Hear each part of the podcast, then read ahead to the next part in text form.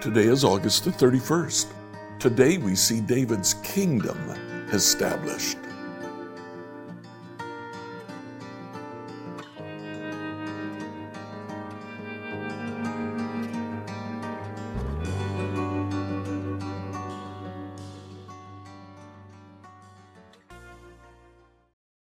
Reading through the Bible in a year today, I'd like you to read 1 Chronicles chapter 17 to 19.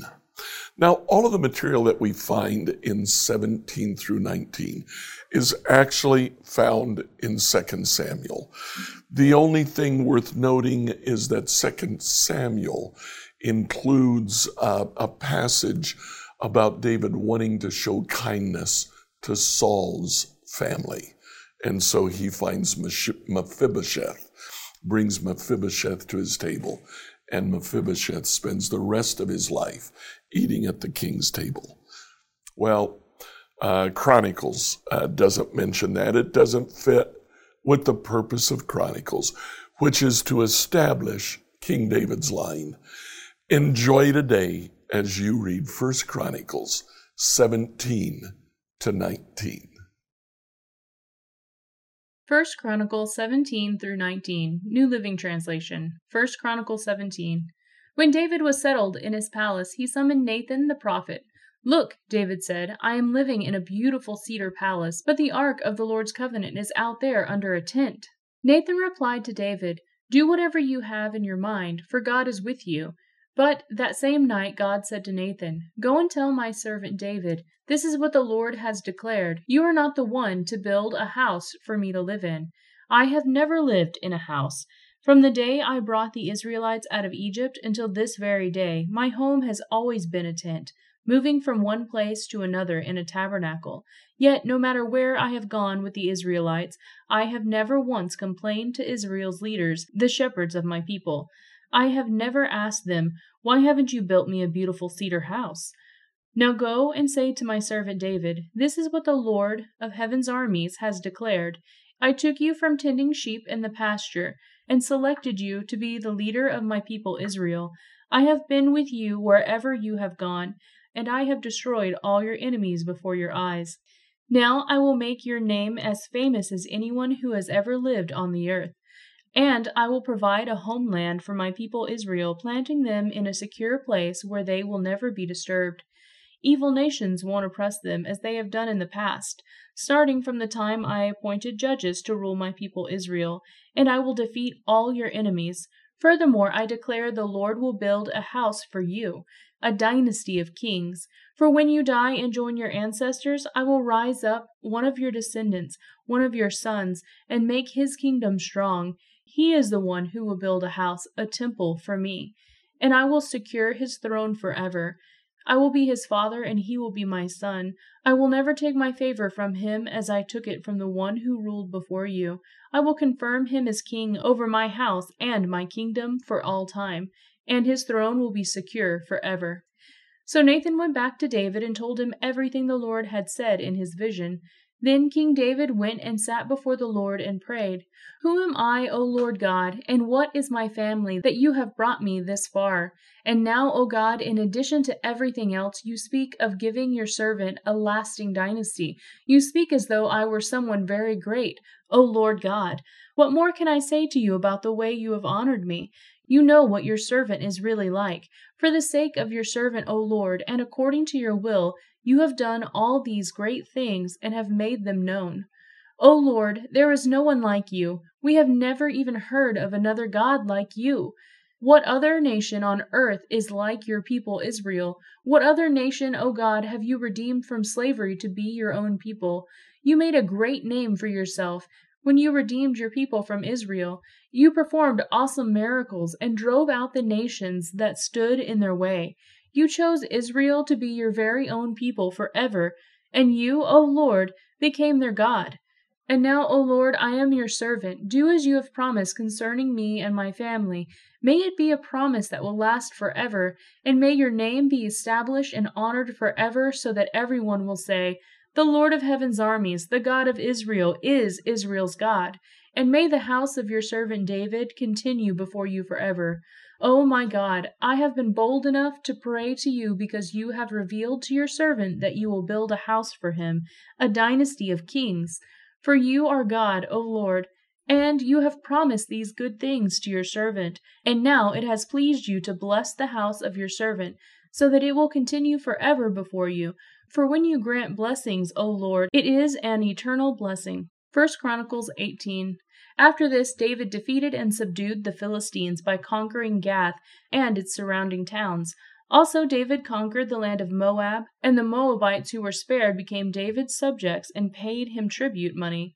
David also destroyed the forces of Hadadezer, king of Zobah, as far as Hamath. When Hadadezer marched out to strengthen his control along the Euphrates River, David captured a thousand chariots, seven thousand charioteers, and twenty thousand foot soldiers. He crippled all the chariot horses except enough for a hundred chariots. When the Aramaeans from Damascus arrived to help King Hadadezer, David killed 22,000 of them. Then he placed several army garrisons in Damascus. The Aramaean capital and the Aramaeans became David's subjects and paid him tribute money, so the Lord made David victorious wherever he went. David brought the gold shields of Hadadezer's officers to Jerusalem, along with a large amount of bronze from Hadadezer's town, Tebah and Cun. Later, Solomon melted the bronze and molded it into the great bronze basin called the sea, the pillars, and the various bronze articles used at the temple. When King Toi of Hamath heard that David had destroyed the entire army of King Hadadezer of Zobah, he sent his son Joram to congratulate King David for his successful campaign. Hadadezer and Toi had been enemies and were often at war. Joram presented David with many gifts of gold, silver, and bronze. King David dedicated all these gifts to the Lord, along with the silver and gold he had taken from the other nations from Edom, Moab, Ammon, Philistia, and Amalek. Abishai, son of Zeruiah, destroyed 18,000 Edomites in the valley of Salt. He placed an army garrison in Edom, and all the Edomites became David's servants.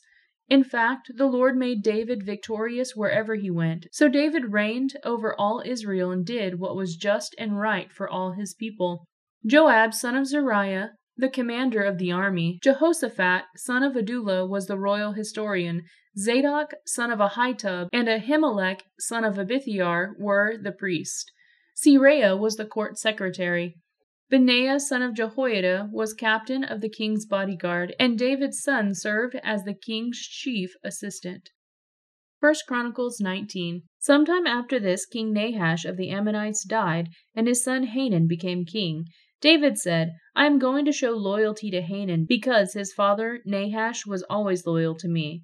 So David sent messengers to express sympathy to Hanun about his father's death. But when David's ambassadors arrived in the land of Ammon, the Ammonite commanders said to Hanun, Do you really think these men are coming here to honor your father? No, David has sent them to spy out the land so they can come and conquer it. So Hanun seized David's ambassadors and shaved them, cut off their robes at the buttocks, and sent them back to David in shame. When David heard what had happened to the men, he sent messengers to tell them, Stay at Jericho until your beards grow out, and then come back for they felt deep shame because of their appearance. When the people of Ammon realized how seriously they had angered David, Hanun and the Ammonites sent 7,000 pounds of silver to hire chariots and charioteers from Aram Naharaim, Aram Maacah, and Zobah.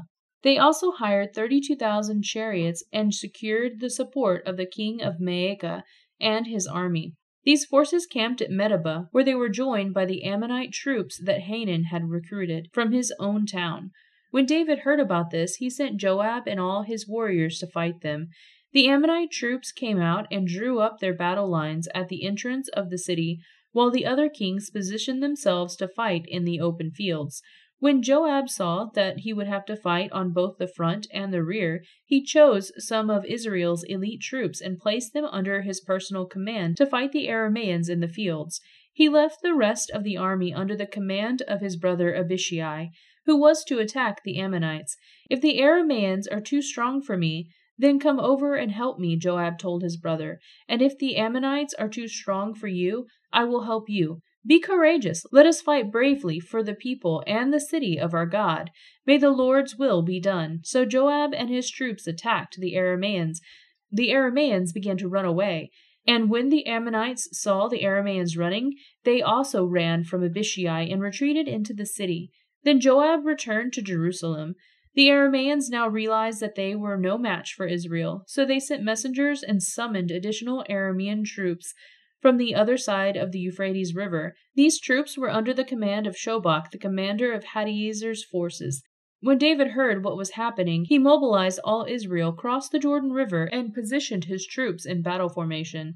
And they fought against him. But again the Arameans fled from the Israelites. This time David's forces killed 7,000 charioteers, 40,000 foot soldiers, including Shobach, the commander of their army. When Hadadezer's allies saw that they had been defeated by Israel, they surrendered to David and became his subjects. After that, the Aramaeans were no longer willing to help the Ammonites. Scripture reading by Emily Herrera. Like, follow, and subscribe to this devotional on whatever platform you use to listen to it. Email your questions to us at questions at becomehope.com. Tomorrow, we'll look at the rose colored glasses of the compilers of the Chronicles.